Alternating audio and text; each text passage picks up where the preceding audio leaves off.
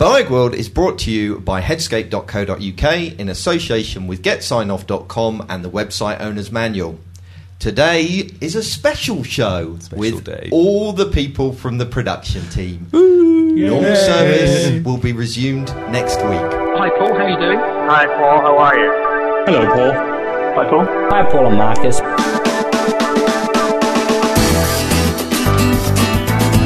Hello first ever BoagWorld.com podcast. Boag World! Hello, welcome to the 100th episode of Boag Hello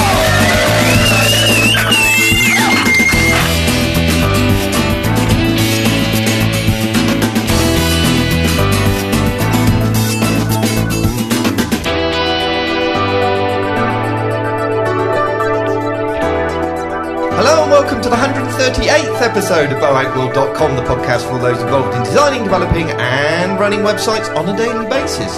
My name is Paul Boag, and today I am joined by an illustrious group of people. We have the entire, not you, Marcus Sharp, we have the entire group of um, Boag World production crew type people here.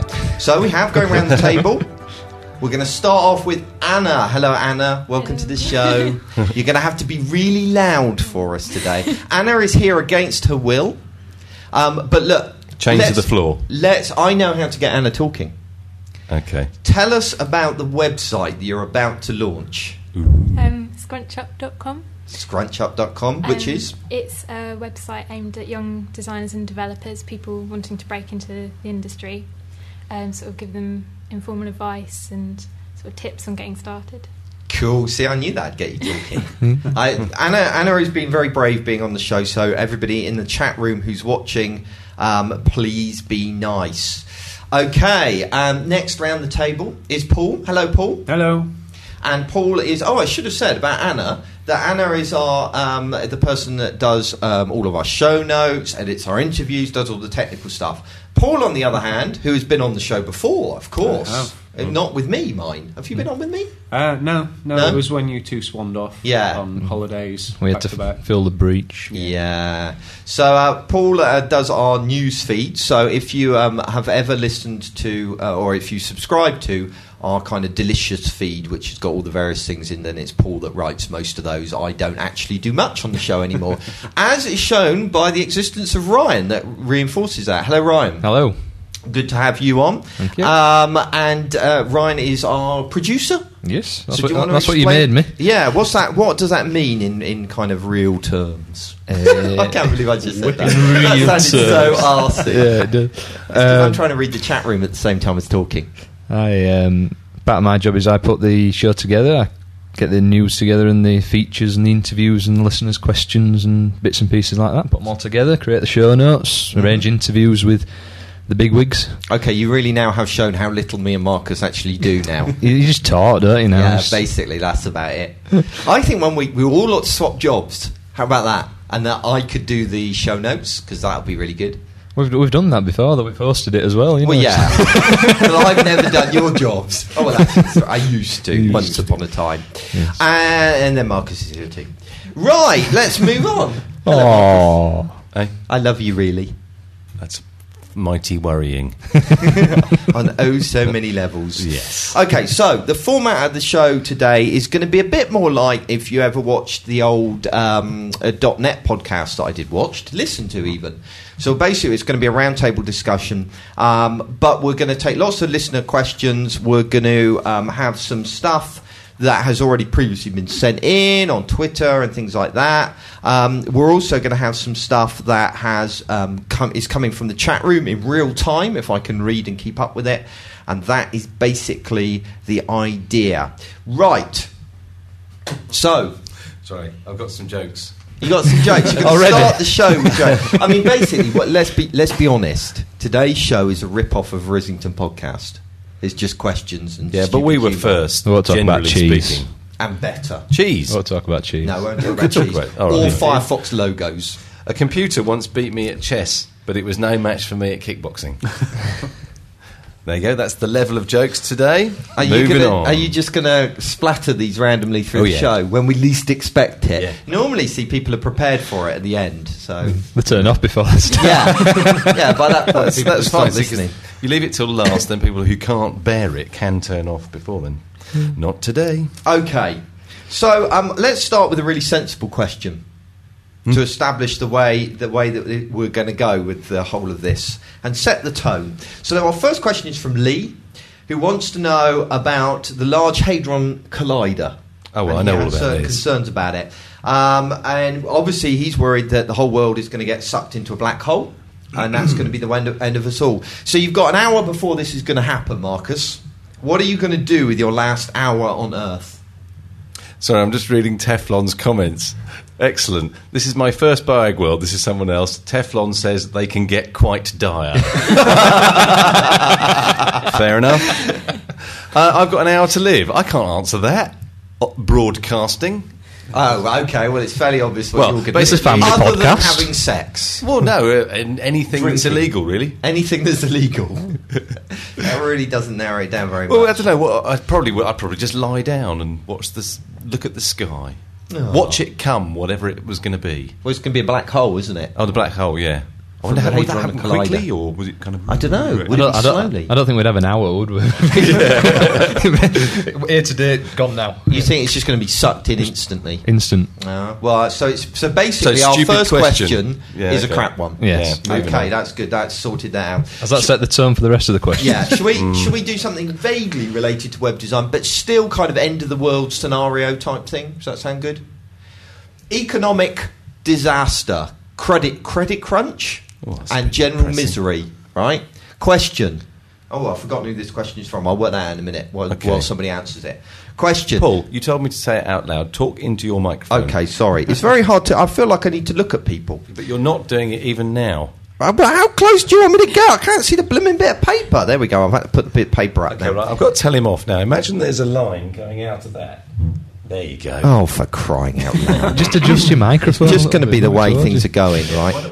That? Then you'll be happier. Oh, okay. I'm not sat at an awkward angle now. This is Yeah. this is. I, I we're, we're bad when we're not prepared, aren't we? Basically, we, we can't do quite, ad lib. quite dire, I believe. Quite the, uh, dire, was yeah. the term used. So, um, yes, I I mean, what's people's thought, right? State of the economy, problems, blah, blah, blah. Do you think it's going to affect web design? Do you think it's going to affect technology? Or are we immune from it? Any thoughts? Absolute silence. Far too deep a question. I'm going to make Paul start. Oh, okay. Thanks for that. That's Uh, all right.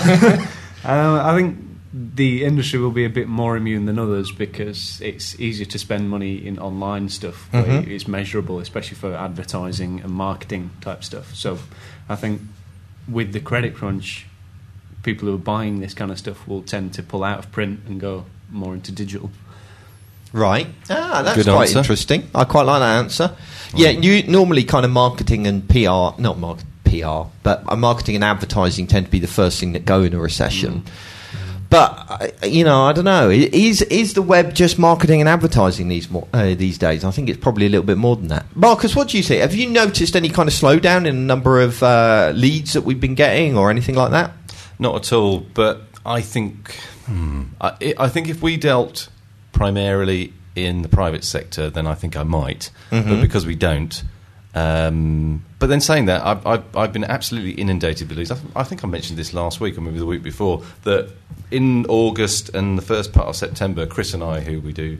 Who do most of the kind of business development stuff at Headscape were saying, "Ooh, we're not really getting any leads." Not that it particularly mattered right at that point because we had far too much work to do anyway.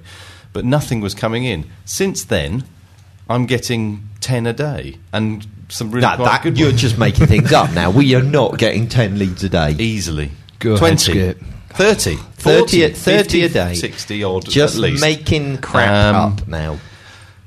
But the point is, so uh, to me, no, not at all. Things have not changed even slightly. But saying that we're not at the point of actually, we don't know whether we've won any of this work yet. So we might find out that we're way too expensive, or Mm-hmm. in which case my conclusion would possibly be that people haven't got the budgets they did have, and it is affecting it. So I don't know yet. Hmm.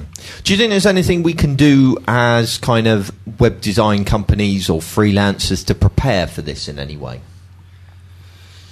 Because it's going to get worse, one presumes. This. Oh, by the way, this question is from Scott. I finally found out.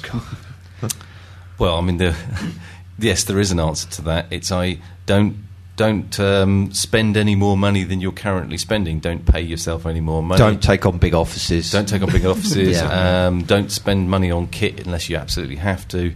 Basically, keep your cost base the same is the wise thing to do. Mm-hmm. But then saying that, I think you still have to take risks even during a recession.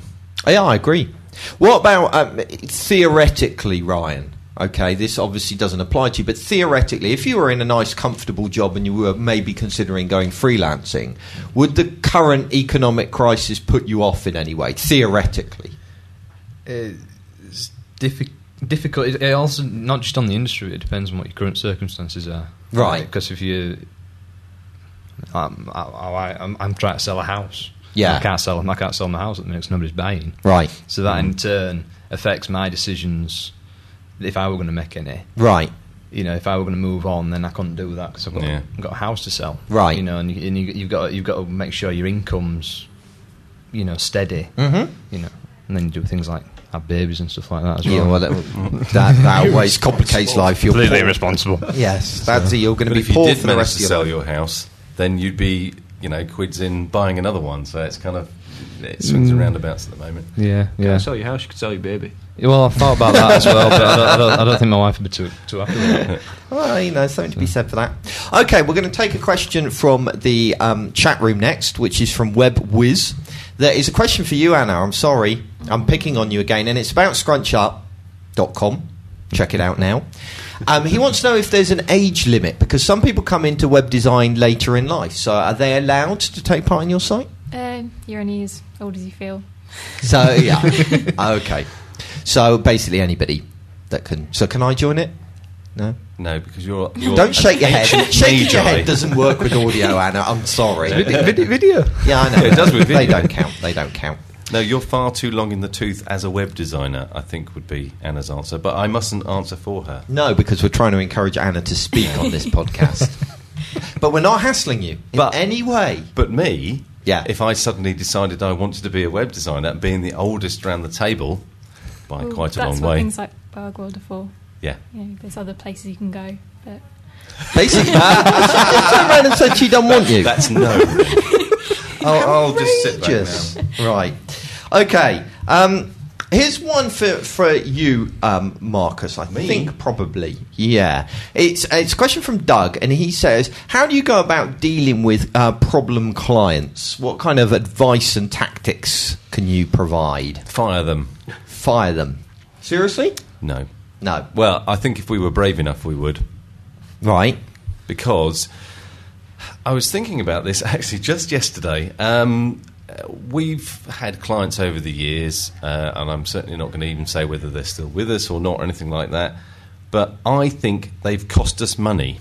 Right. And I think as a business, you need to turn round to yourself and say, uh, I, you need to break ties with this person, but because they're a client and they come to you uh, and they say, I want this and they want that, and you do a lot of work, um, you know, put, putting together quotes for them that they never take up, ever.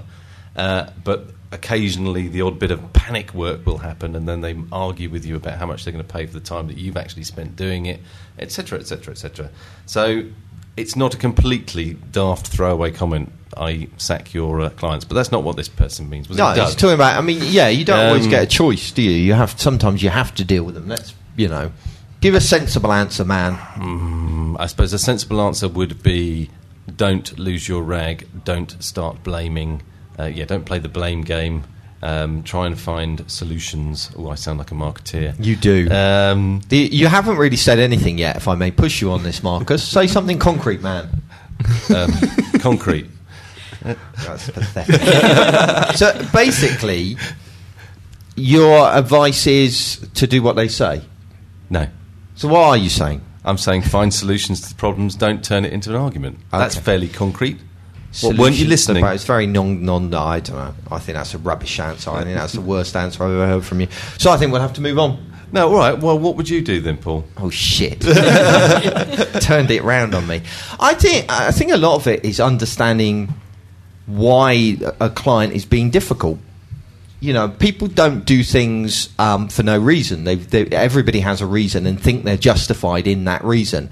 And I think a lot of um, the problems that you have with clients is because um, you don't you know you don't really understand where they're coming from you don't understand what their problems are um, so you know i always like to understand what the kind of underlying issue is and also It's often politics. it is often politics in which case i think you do need to play that political game i mean you guys both work for he you know organizations you must have internal politics Yeah. Far too much, far too much red tape and internal politics. yeah so uh, you know how do you deal with that what kind of things do you guys do Um, I think we, we're building so much protection in our contracts because we do work like um, an external agency. oh okay Ah, right. So we, we've got contracts and work specifications and stuff, and there's quite a lot of protection built in there saying that any changes outside of scope will be charged extra.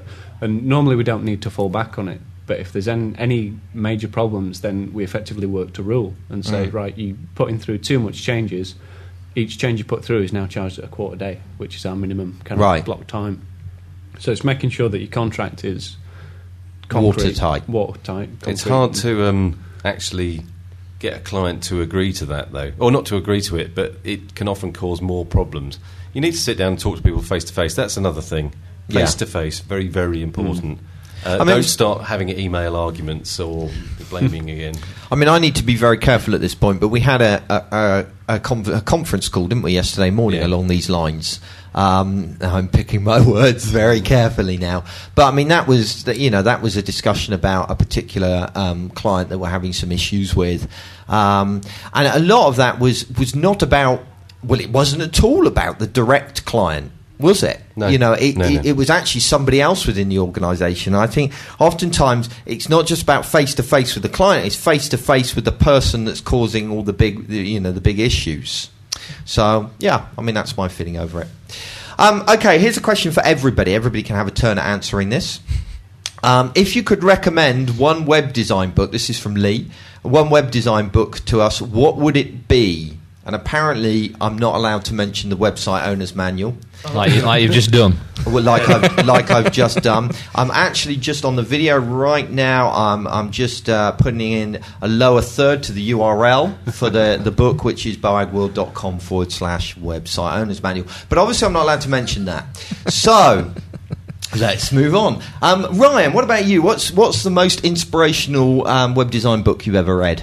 Um, I really enjoyed Andy Clarke's Transcending CSS. Mm-hmm. Um, I think first CSS book I read was Andy Budd's, and I think I always put that as like a starter book, and then I moved on to Andy Clarke's, which give a few more little tricks, Okay. which I really enjoyed. What kind of things? What was it that kind of Um, differentiated those two books?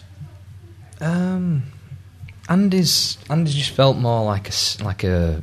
I mean, it's a very good book, and I recommend it. I do recommend it to people. It just felt more like a starter guide, like if I kind of like from from scratch. Mm-hmm. Whereas um, whereas An- An- Andy Clarke's two Andys, it's too confusing. Andy Clarke's um, it felt like the next step, making Mm. sure you're getting your your HTML semantic and getting it all, you know, and explaining what how you're going to turn this markup into this design, and then show, showing you the techniques to do it. Mm. I really enjoyed enjoyed his book, and Um, we're just getting a, a few complaints in the chat room that I was too far away from my mic a minute ago and people couldn't hear what I said. Um, I was talking about the website owner's manual at forward slash website owner's manual. Paul, tell me about um, you know, tell me about yourself and, and, and, and which books have really inspired you. Um, not quite sure if you could count it as a web design book, but um, "Don't Make Me Think" by Steve Krug. Uh, that's Oh, definitely sorry. that's Stop. definitely a That- web that's design another book. good book, Yeah, yeah. I'd definitely give you that one. But that kind of makes you really think about the little things, things that when I was beginning, I was changing certain things because they didn't look nice, like default links and underlines and stuff. And you're trying to break the conventions, and it kind of slaps you about the head and says, "Don't break conventions." Um, so that would be my my pick. Cool. Um, Marcus? Same one. It's about the only one I've ever read. Have you never read any other web design books? Why would I bu- read books on CSS, X- HTML, etc., etc.? I don't do it. That's disappointing. I have got one. I've got um, one of Molly's books, but I, I sort of got about twenty pages in, and it was like, Have you read any kind of businessy books or marketing books or sales books? you just don't read, do Not you? for a long time. I read loads. But nothing that would be useful to our listeners. I'm a bit disappointed in you today, Stephen to be honest. Fry, actually, at the moment. Stephen Fry, I know Yeah. you can't, you can't. knock But that. um, no, I, I, I did read Don't Make, Don't Make Me Think, and that was fantastic. Don't Make Me think Think's a very good book. Mm. I'm about halfway through with that. Yeah. So, I mean, that's from an IA point of view. Then yes, I did need to read that, but I don't need to read stuff about CSS, etc. okay, fine. Anna, please rescue us and, and recommend something good. Um, well, I went to dConstruct, and um, Jeremy Keith's talk was about um, sort of social networks, and he he recommended uh, the Tipping Point. Oh, excellent. And yeah, it, it is a really good book. Mm. I, I really enjoy reading it. The tipping point is this this whole concept that you know that what makes something become a phenomena all of a sudden you mm. know and he talks about different types of people doesn't he that are mm. key influencers mavens and various Yeah. other people yeah i really love that book i think the one that i want to recommend is I think I'd recommend the one I'm reading at the moment, and I'm struggling to remember the name of it.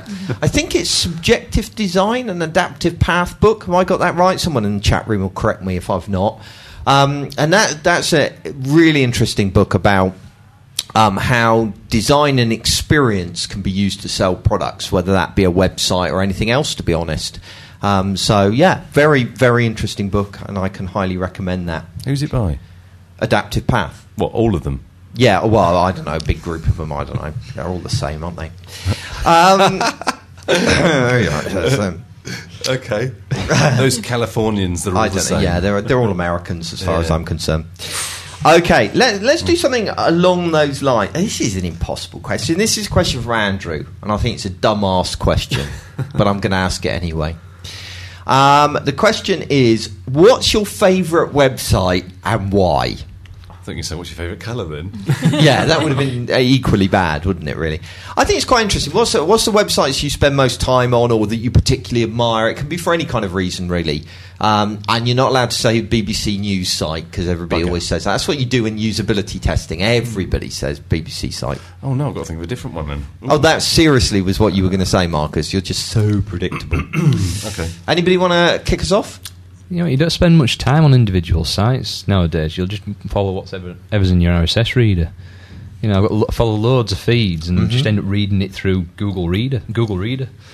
So I spend the most time on. Yeah, well, that's, that's perfectly fair. I, I can. Yeah, I I, can. a lot of feeds that I read, I couldn't tell you what the site looks like. Uh. 'Cause the number of times you click through and then you forget and just follow the feed. Yeah. really, Mm. Yeah. really enjoying the feed, but you'll not really go back to the site. Mm. Yeah, fair gonna enough. Say Google customized homepages. Yeah. that's what I spend the most time Yeah. on. It's not necessarily just mind what you spend time on, but which sites you've seen that you perhaps admire for various reasons. Mm-hmm. I like, for example, I, you know, I hardly ever go to Jason Santa Maria's web, website because I subscribe to his RSS feed. Mm. Yet I really admire what he's done with that site because he's he's introduced art direction to it. Um, so every blog post is kind of you know got its own separate design. Equally, um, Garrett Dimon's website, you know, which is a super minimalistic, you know, all about the content website. You know, again, I subscribe to his RSS feed, so I don't often actually visit the site, but it's a beautiful piece of design that I really like for whatever reason.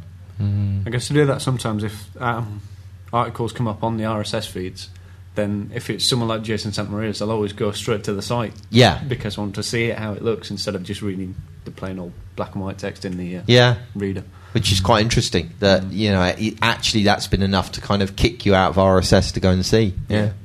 Anna, what about you? Is there any sites you particularly like? Um, I'm a bit embarrassed about this, but um, I really like Neopets. Um, I used to play on it when I was really little, and um, I learnt my HTML on it. Um, Neopets. What's I Neopets? Remember it, you, you like you make an animal and it's your pet, and you can um, buy things for it and play games with it. And the more games you play, the more sort of uh, virtual money you make, which you can use to buy things. My daughter used to. and this. tha- that's where you started learning HTML. Yeah. So what? Why have you got to do HTML on a site like that? Because you can make a sort of homepage for your for your pet. Oh right. Well, if it gets you into HTML, then it's not a bad thing. Mm. Marcus, have you actually managed to come up with anything yet? Yeah, a site. Well, I think of a site that I've been admiring a lot over the past year or so would be the Southampton University site. Southampton University site. That's an Yeah. interesting choice. Um, well, because obviously we do an awful lot of HE work, so and I've done um, a lot of competitor analysis lately, and particularly from a design point, it, it's got a kind of bog standard um, information architecture. There's nothing kind of like wow. Oh, I suppose that they've got this iSoton thing where you can. Um, you know, they use various different feeds that you can, that users can create content for the site. But the rest of it is basically just your, your standard uh, information architecture. But it's it looks really rich, but if you take the pictures away from it, it's really plain, and it's a really plain, effective design, and I like it a lot. That's interesting. Okay, next question is from Doug. Um, now, this is interesting. I'll be quite interested because, Ryan, you do a bit of front end and back end and a kind of bit of everything type Yeah, stuff. bit of Jack of all trades. What about you, Paul? What do you do? You do? Um, I'm mainly focusing on front end at the moment. but Okay. I, I also like doing PHP development and Okay. back end stuff. So, Well, this will be interesting. I'll be interested to hear your reaction to this one. It's a question from Doug, and he, he says, "Now that the roles of web designer and web developer are starting to mesh, as more designers have to do, um, more developers have to do front end design, and more developers have to do, you know, I'm getting that the wrong way around, but you know what I mean. As people start to overlap more in their jobs." Um, how do you go about describing yourself? Do you call yourself a web designer, a web developer? What do you call yourself? Diviner, A diviner. you know, with the with the Yeah. with the with the wires. I found the water. That's terrible. I quite like that. I, I think it's really difficult because um, I think a lot of places just think a web developer or a web designer is somebody who just does everything. Mhm. So it's the where you, where you define where roles start and stop. Mm. I, I, I always say I'm a designer developer because that kind of catches everything. Yeah. Now you've got a new term. Designer. yeah, cool. I'm a web diviner. I'm going to have to change all my business cards now just so that that'll Yeah. fit. But, um, I mean, what I really enjoy is design and front end development. Mhm. But invariably, I end up doing a lot more back end development than, and I, which I which I can do sufficiently well. But I can, but I prefer to do the front end stuff. So I tend to say designer developer because people don't get what a front end developer is if you're talking to somebody, if you're talking to a client. Yeah. You know, you have to then explain what your what your job is. So they, they're usually either thinking that you know I need a web designer or I need a web developer. So if you say web designer developer, you've covered all your bases. Yeah. Mhm. Fair enough. What about you, Paul? Um, it does my nutting all the time. Does this because we work in an industry with, without standardised job titles, Mm. so you can't really say you've got to pick a term that best fits what you do.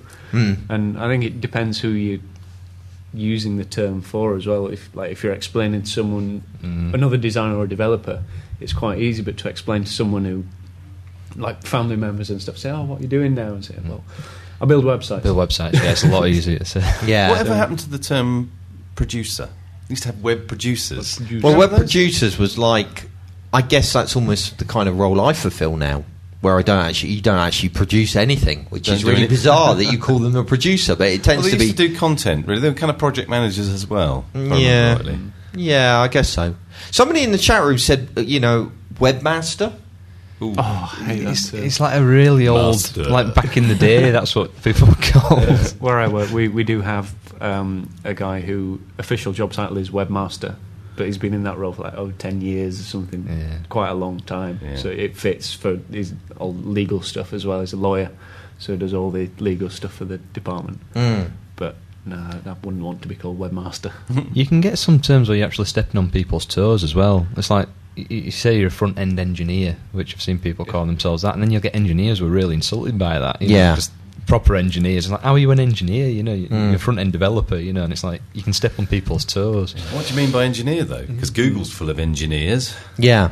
Well, 'Cause, I mean, that that's, probably, that's probably the prime example. To be Yeah. honest, they're not engineers, are they? well, it Build comes from a bridges, do they? software software engineering background, isn't it? Well, yeah, I guess that's where they're they're getting it from. So there's so many derivatives of the same thing. Mm. Picked Yeah. up on a conversation in the mailing list I'm on, and they were talking about um, the term architect, like information architect or something. Yeah, Oh, yeah. Yeah. I think the Architect Society of Great Britain, it's actually illegal to refer yourself as an architect if you haven't got this specific qualification. Ooh.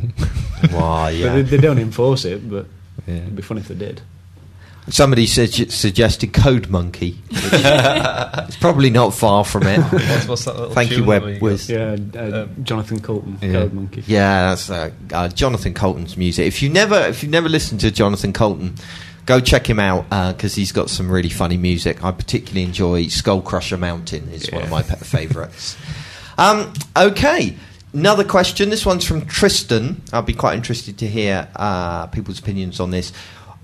I guess he's ooh, just not my microphone. Um, I guess he's talking. Well, he says, "What sort of versioning do you use in your development?" Um, but it kind of gets into the whole. Marcus has fallen asleep. Um, you know, he- he's got into the whole kind of uh, area of backup and and you know version control and stuff like that. Do any of you guys? I mean, you guys must have to worry about that kind of stuff. You're grown ups, aren't you? Yeah. So what- I, what do you I? I, I still worry about it because I, I tried to set up uh, set up Git um, and completely on my own with limited knowledge of uh, Unix and stuff, and uh, even got a mate over to come and give me an answer and it all, and it just got all too complicated. So now I just have like a live box, a dev box, and dev box has got an exact copy at live box, and any change I make on dev box, is copied to live box when it's ready. And you know, periodically I'll just blank dev box and move the live box over to dev box again, so it's all as it was, and then Yeah. do that. But there's just me, so Right. you know, it isn't, it's not like somebody's going to come in and change my code. And I that's- hate it. I hate that I do it like that. I should have proper, ver- you know, version control, Yeah, but I'm not clever enough to set it up properly. right. What about you, Paul? Uh, I use Git. I must be clever enough to use it properly, clearly. um, but well, I don't use it. It's complicated. you've got you've got you've got a guy who knows everything sat next to you, showing you how to set it up. Ah. Oh, so uh, so you're not. I know, clever. I know, I know mate is. everything. No, My I- mate's clever, and he showed me how to install the client and use it. Depends how you use it.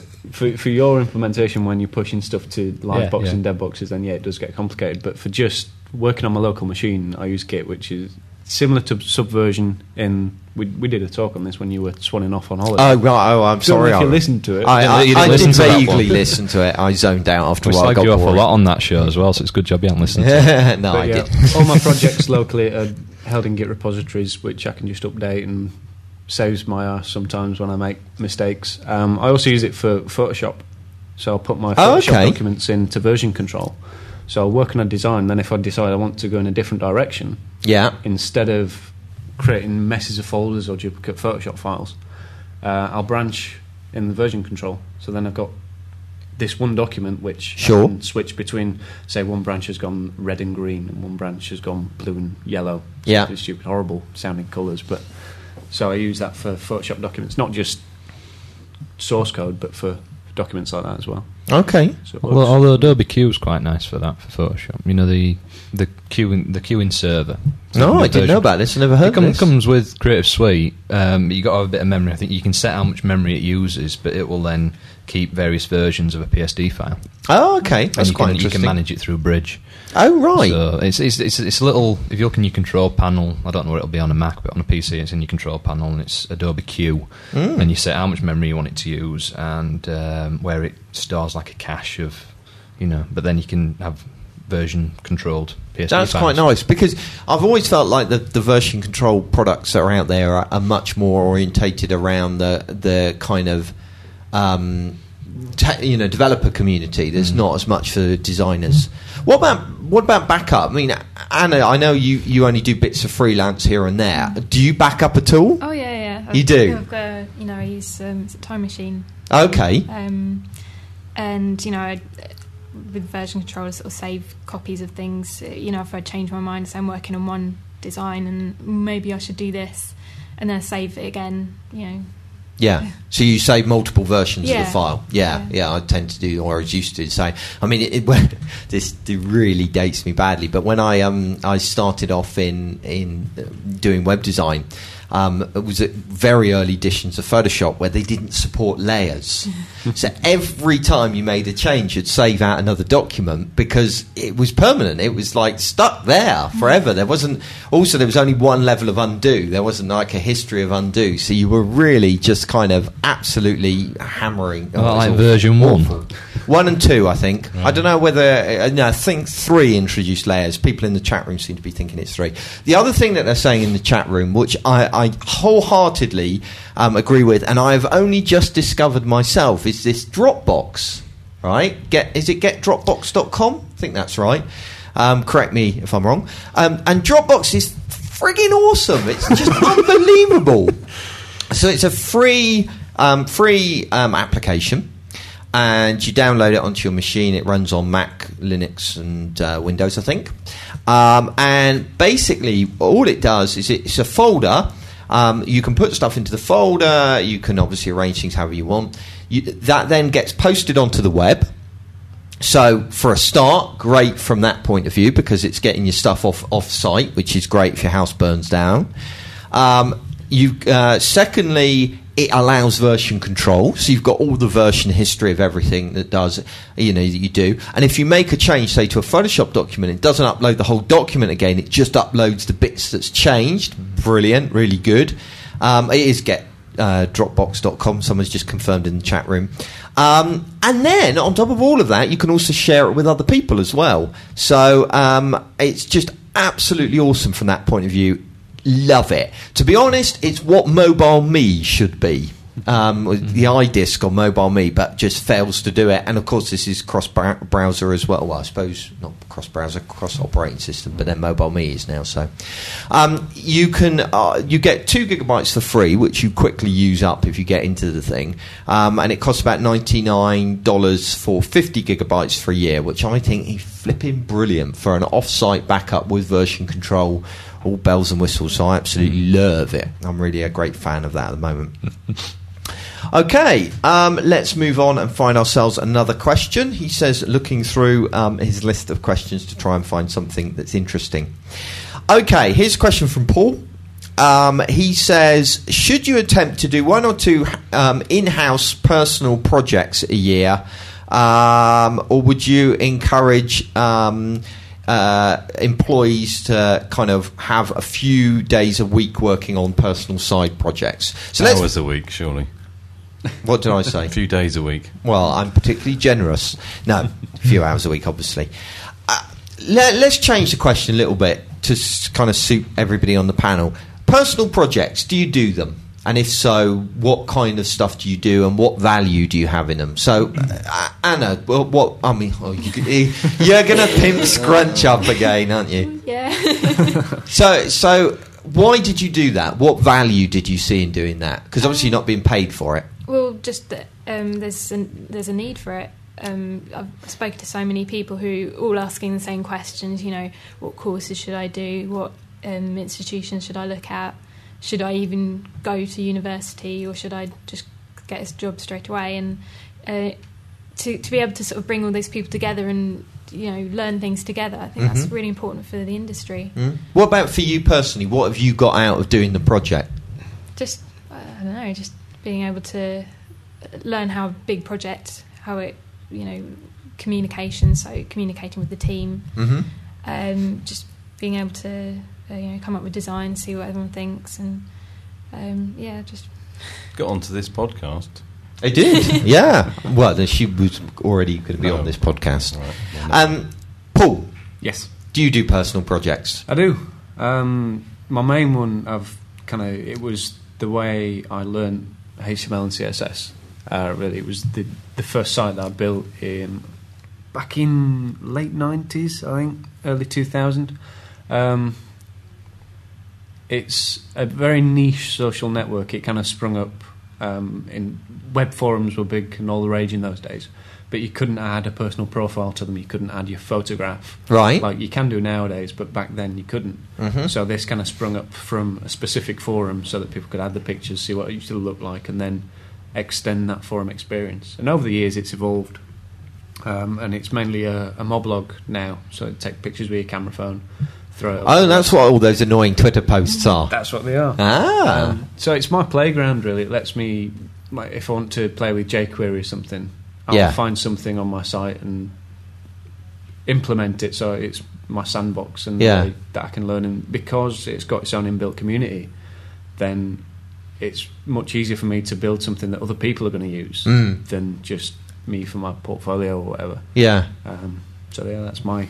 Personal Yeah, it's kind of it's a sandbox, but with a motivation behind it, and Yeah. you know something real in it, rather than just playing around for the sake of it, kind Yeah. of thing. Mm.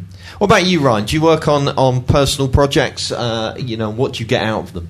As as often as I can. Um, biggest personal project I worked on was um, I built my own blog engine um, for the first blog I ever did, um, which kept getting extended and extended to support. Or we turned it into a podcasting. We podcasted with it and we did video with it. When we we, we were involved with a uh, another podcast, uh, a northern a northern thing where we were doing video and podcasting and stuff like that, and we used my blog engine to run that. So always tinkering with it, but that's how I learnt PHP Mm. and uh, and various other bits and pieces, and it was a good learning curve for me. So. Uh, which I don't use it anymore. Moved on to Movable Type, so I kind of got binned. like stuff's out there that's better, but at least I learned you, how you to do use know it. that we, you're going to be now attacked in the in the, the chat room for using Movable Type. You're not allowed to just never mention what blog, blogging engine you use because everyone's got so opinionated about it. I don't care. You don't care, you, No. re- you rebel. I, I don't care. You rewrote your entire engine to learn object orientation, didn't you? Yeah, yeah, I re- Um, yeah. And I've just rebuilt my entire site to use CakePHP framework. Right. Because I wanted Yeah. to play with it. So Yeah. I thought, right, I'll build everything again. yeah. Cool. So you know, it's a the good- best the best way to learn something is to I mean I'm, I'm doing a I'm doing a back end system that's uh, I want to really develop me uh, learn jQuery now and Mhm. get and get really in with jQuery so it's all jQuery and I'm learning how to do all the different bits and pull all the different jQuery stuff together and it's a great way to learn to just build something Mm. using using something you want to learn how to use Um, there's a question in the in the. Um, I'm not even going to ask Marcus whether he does personal projects. Oh, I do. Yeah, with music and boring Yeah. things we don't care about. Um, Loads. I even I've, there's even a band website. I mean, it's fairly awful, but there's a question in the chat room, which is a really good one for the aud- for the group that we've got sitting here. It's a question from Peter, and Peter wants to know whether he should go to university ah. or whether he should go straight out to work, or whether he should try and you know get a, a placement with somewhere, or you know what to do at that that point. Um, and we've got such a diverse background of people that did so many different things here. You know, you have Marcus that chose to drop out of A levels and go be a pop star, as you do. as you do Um, you know, we've got Anna that's just gone through this. I went to university. I don't know about you two. What what did you two guys do? I started working full time at 16 So you started at 16. So did you. Uh, well, I did A levels, um, so and, but I was working during the A levels as well. Right. And at the time when I was deciding whether to go to university, I was getting a wage, and I thought, nah, I've got. so to I'm the only a fun- educated one out of the whole lot of us. Well, I studied while I was working. I studied for five years. oh, right. At part time. Okay. I worked. So Right. Uh, Sponged courses off my employers and Oh, paid for most of them myself as well. Actually, So let's let's go around the table and, and right, you know, you're not allowed to do that. Well, it depends on circumstances, right? You have to give a Okay. definitive answer. What should Peter do with his life? We're deciding Peter's future here. This is big stakes. so, Marcus, should he stay or should he go now? He. Uh, I think he should go to the Western Isles of Scotland. And live never, in a commune. never plug in a computer ever again because it only brings pain and misery. No, I want a, I want a sensible answer. Come on, what should he do? What do you reckon? That was it. How how would you how would you make a decision if you had your time again? Well, no, because your situation was a bit I would bizarre. go. I would go to university every time Would you really? Yes. Okay, why is that then? because you're basically reducing your chances of failure. That's not to say you will be successful if you go, but if you do get more stuff under your belt, then you've got more chance of winning. That's it. Really. I mean, that, that's the only reason I would say that. Okay. You, that's certainly not to say that you can't leave at 16 and be a successful. You know, I, that's all I got. I got O levels, um, and then came into it later. But I still think if if you've got the, the um, inclination to carry on in education, then do it. Anna, you chose to do the complete opposite of Marcus's advice there. Why did you choose to do what you did, and would you encourage other people to do it? Um, well, after A levels, I just um, I was deciding whether to go to uni or not, um, and I was looking at sort of graphic design courses, Um, but I wanted one that was sort of more sort of computer orientated, so doing web design. But none of the courses that I looked at were really. Uh, like I went to an interview and they sort of said, "Oh well, why don't you just go straight into work because you'll be wasting two years of your life." And Really? They Yeah, said that in- to you in at the interview? Yeah, That's cool. They said it would be a waste of time. that- Basically, because your knowledge was already. just that I was already doing client work. Right. They said that I'd be teaching the lecturers how to use Oh, right. Photoshop. And Fair enough. oh, crikey. So I was like, mm, maybe I shouldn't do this. Just to And- go back to what I was saying there, mine's based on the fact that I've got, well, a daughter who's making these choices at the moment. So, of course, I have to say, University. Go, go to to university. university. Oh. Um, and also, I can remember back to when I stopped being a, music, a professional musician and went back into the world of work. And um, just saw how, how easy you could take 10 steps up a ladder if you had a degree. Peter wants the number of your daughter. I think he wants to hook up with her. She'd eat him alive. Sorry, you were saying. Did I interrupt you? Or No, no, you I finish? kinda finished. I, I was zoning out on the. Yeah. What about you guys? What advice would you give? I mean, both of you, and then you got to be careful now because both of you, your employers are higher education institutions. Yes. Yet neither of you chose to go that route. So how do you pick your way through this one then? Ha! Still ended up there anyway. yeah, yeah. I, I think it depends how much. If if if you're committed enough, I mean, I, I studied part time. I went to I went to college on a night and then day release to go to college and things. I could have done release? day release. I day release from work. Yeah, a day off every week. Um, I only, I got up to a HND. I could have done another year to do a degree. Um, so I could have done it while I worked.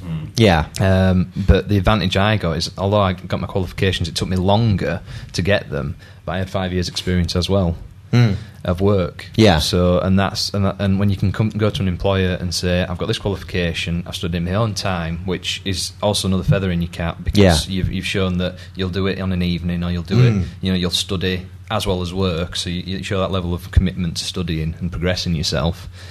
And you've got the experience. I think that can be also a great incentive Mm. to somebody who's kind of a bit green behind the gills and comes in and says, "I've got this degree, give me a job," and not much experience. Mm. What about you? Um, well, when I was doing my levels, none of this kind of web design development was even on my radar. Yeah. I, I, I know we've got this as a question further on, but I didn't really know what I wanted to do when I grew up. Um, so I was having a blast through A levels. I was doing automotive engineering, so I was building uh, electric racing cars and petrol powered go karts, and that's what I thought I wanted to do. So I Mhm. did apply for uni. I got accepted to two unis to do automotive engineering. Woke up one morning, decided I don't want to do this. So Right. cancelled my places and just carried on working. And then I thought I wanted to do something in IT. So the jobs that I was getting, I was running computer sales departments and computer repair shops. And over the years, because I was working in that kind of field, I got more interested in websites and the internet and web design.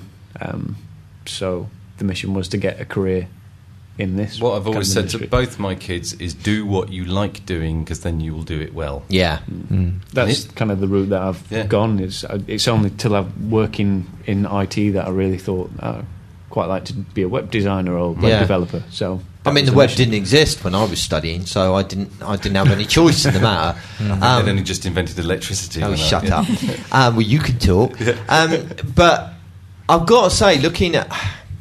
I, I kind of agree with Anna in a sense that as I look round at, at courses and, and what the feedback I get from people, uh, basically, there's a fundamental problem with the education system when it comes to web design because web design moves so incredibly rapidly Yeah. That you know it takes three years to get a curriculum signed off right you think about the state of web design three years ago compared to now you know that curriculum is going to be out of date by the time they start teaching it so there's this kind of fundamental underlying flaw to the entire system, and there's some great work going on. I mean, um, Opera uh, doing uh, the they've put a whole curriculum together based on web standards and stuff like that, and it's all great. Um, but most, as, as people are saying in the chat room right now, most people are still being taught table-based design. Um, so And if- swearing by it as well. yeah, yeah, yeah, totally. And so if you are actually in a in a position where you know you know you want to go into web design, I have my doubts about whether going to university is the answer. you know, if you're a little bit unsure about what you want to do, university is great from that point of view. And I don't regret doing my, my higher education courses. Um, I don't think my degree was a lot of use to man the beast, but it did get me a placement with IBM, and that's where my whole career took off. So, yeah, I mean, it's difficult, isn't it? It's hard to hard to know. We have we have run out of time almost, but I do want to have one silly question to finish on, Be, and it's picking up on, on something Paul said, um, and it's a question from Lee, and he said, "When you were young, what did you want to be when you grow up?" Marcus, did you always want to be a pop star in a boy band? Is that a I'm loaded trying- question? I'm trying to remember. Um, I can't remember what I wanted to be when I was little. Oh, I wanted to be a fighter pilot. oh, cool! Yeah, definitely. Yeah, no doubt about it. That's a good one. So that went by the wayside then. Yeah, did me ears in. Going to a, an air show. oh right, yep. That would uh, that would be a problem.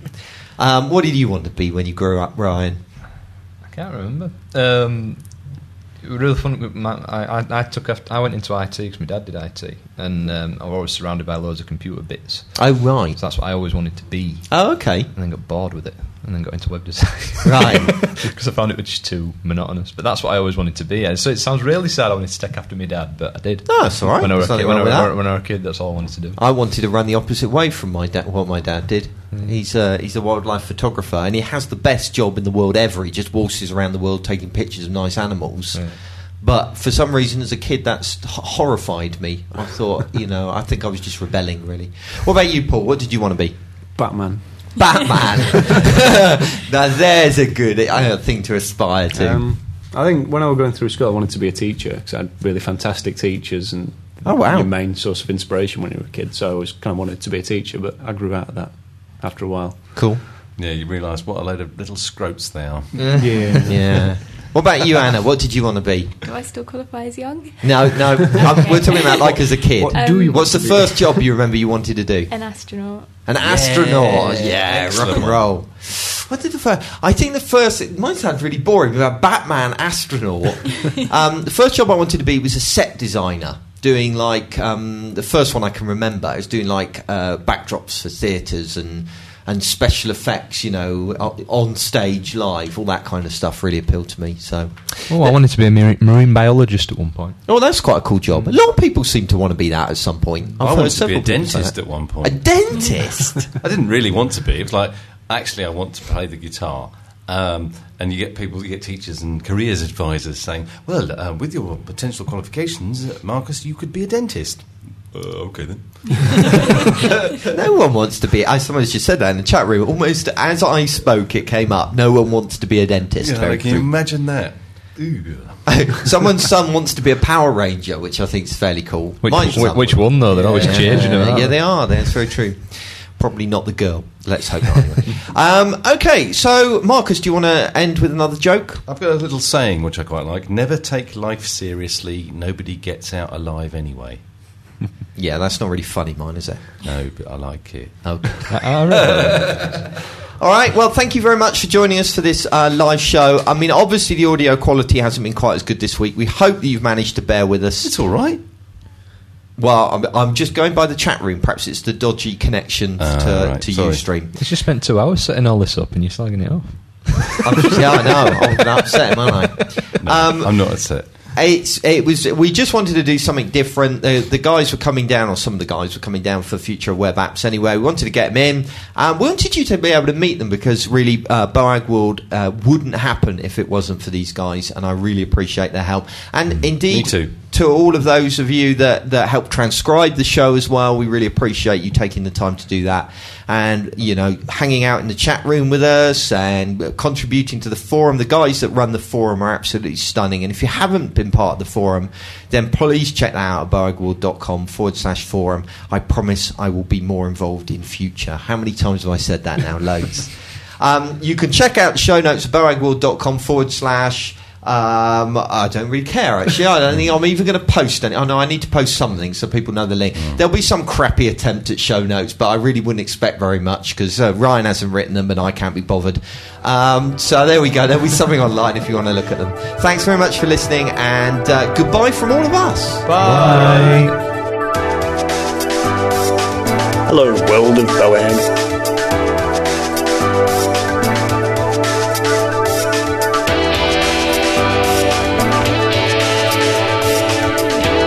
It's like being on David Letterman.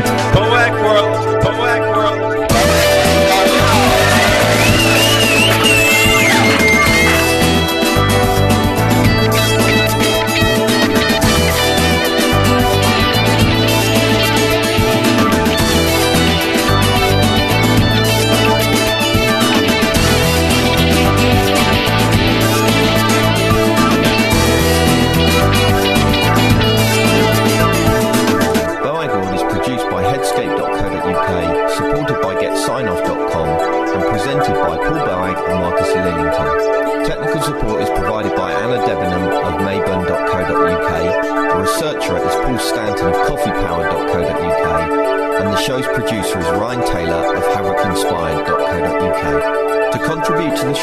visit boagworld.com forward slash contact.